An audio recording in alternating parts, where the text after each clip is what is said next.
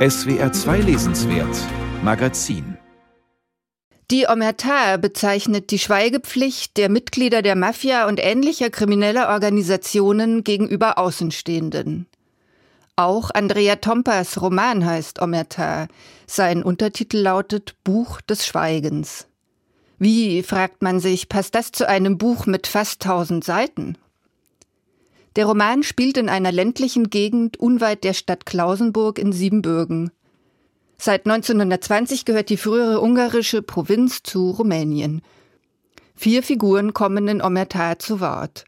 Drei Frauen, ein Mann. Sie alle erzählen ihre eigene Geschichte vor dem Hintergrund der Jahre 1940 bis 1967. Es entsteht ein Panorama, das die Widersprüchlichkeit und Zerrissenheit des Einzelnen einer Gesellschaft offenlegt.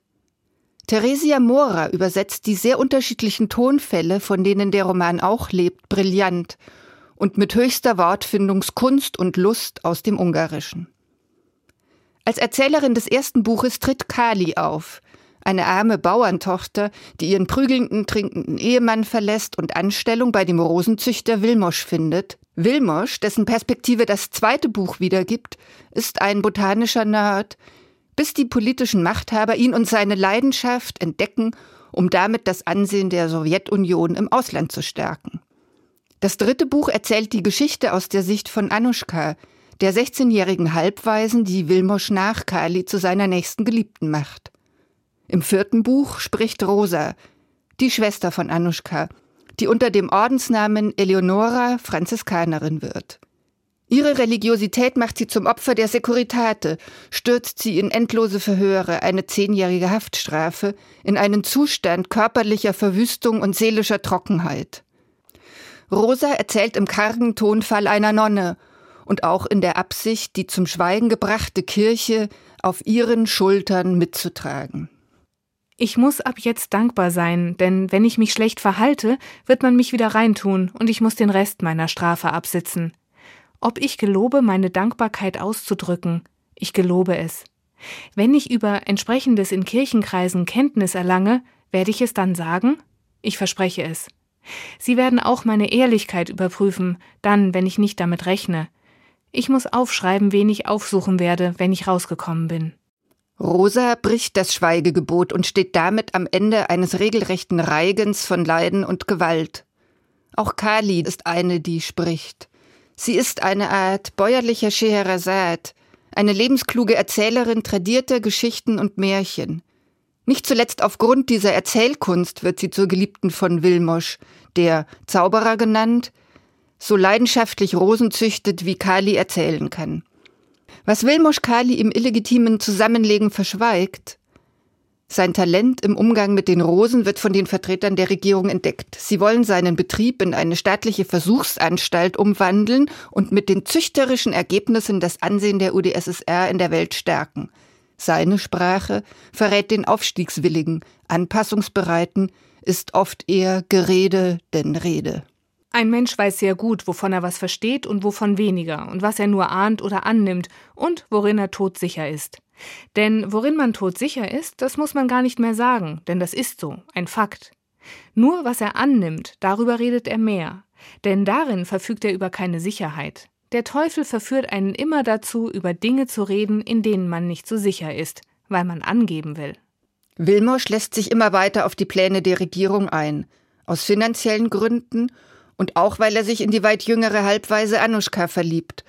Sie begehrt er mit der Verzweiflung eines Mannes, der sich mit seinem Altern schlecht abfinden kann.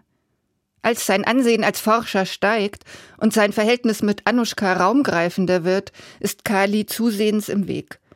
Im dritten Buch wird das Geschehen im bisweilen plappernden Ton der halbweisen Anuschka erzählt, die sich sofort zu Wilmosch hingezogen fühlt und sich auf den 30 Jahre älteren einlässt.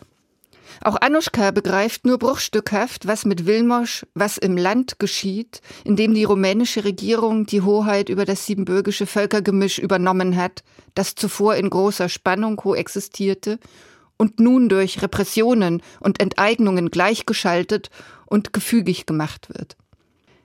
Als ihre Schwester Rosa verhaftet wird, kann Anuschka vom inzwischen hochdekorierten Wilmosch keine Hilfe erwarten. Anuschka berichtet. Nachdem die Rojika ihr Urteil bekommen hat, bin ich dann nicht mehr so oft zu Wilmar Spaggi. Nicht, dass ich ihn nicht liebe, weil ich Wilmar Spaggi ewig lieben werde. Oder er ist immer seltener zu mir gekommen. Er hat halt alles bekommen. Er ist in Posten gekommen, in die ein Ungar überhaupt kommen kann. Fast ist er Minister geworden. Er hat so große staatliche Auszeichnungen bekommen, dass die Zeitungen voll waren damit. Alle Figuren im Roman bleiben am Ende einsam und gebrochen zurück.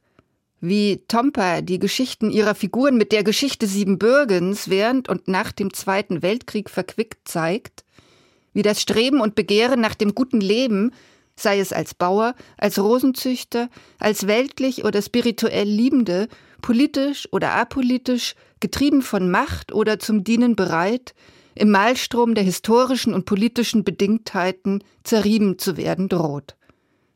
Die zunächst nicht unproblematisch scheinende Metaphorik des Züchtens macht Andrea Tompa extrem fruchtbar. Das lateinische Verb propagare, wörtlich übersetzt fortpflanzen, ist mit dem Wort Propaganda verwandt. Durch Tompas narrative Verbindung dieser Bedeutungen lernt man in Omerta nicht nur viel über die Kultivierung von Rosen. Wilmusch Züchtungskunst und ihre Vereinnahmung durch die Machthaber wird zu einer Allegorie der Möglichkeiten und Grenzen des Kultivierens, zu einem Lehrstück über die Zurichtung von Individuen. Zugleich ist Omerta eine Apologie des Nichtverschweigens, ist Credo an ein Erzählen, das sich gegen entmündigendes, gleichmachendes und bündisches Schweigen stellt und beweist, Geschichte lässt sich nicht verschweigen, ganz gleich, wie brutal dahingehende Bestrebungen sein mögen. Die Aktualität dieses Romans könnte vor dem Hintergrund des Kriegs in der Ukraine dringlicher nicht sein. Es gibt viele kleinere und größere großartige Bücher. Omerta zählt zu den ganz großen. Es ist Weltliteratur.